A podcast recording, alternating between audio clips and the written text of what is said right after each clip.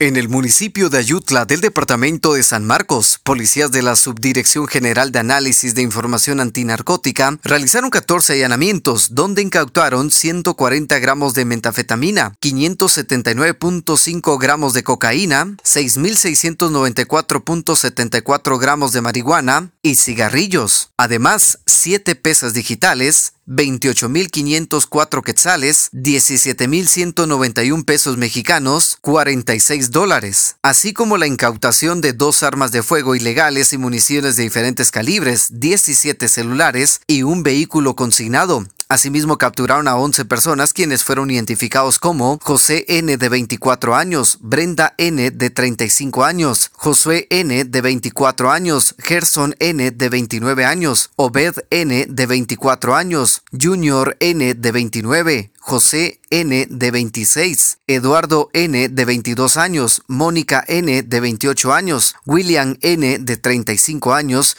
y Flor N. de 33 años de edad. Desde Emisoras Unidas San Marcos, David Godínez, Primera en Noticias, Primera en Deportes.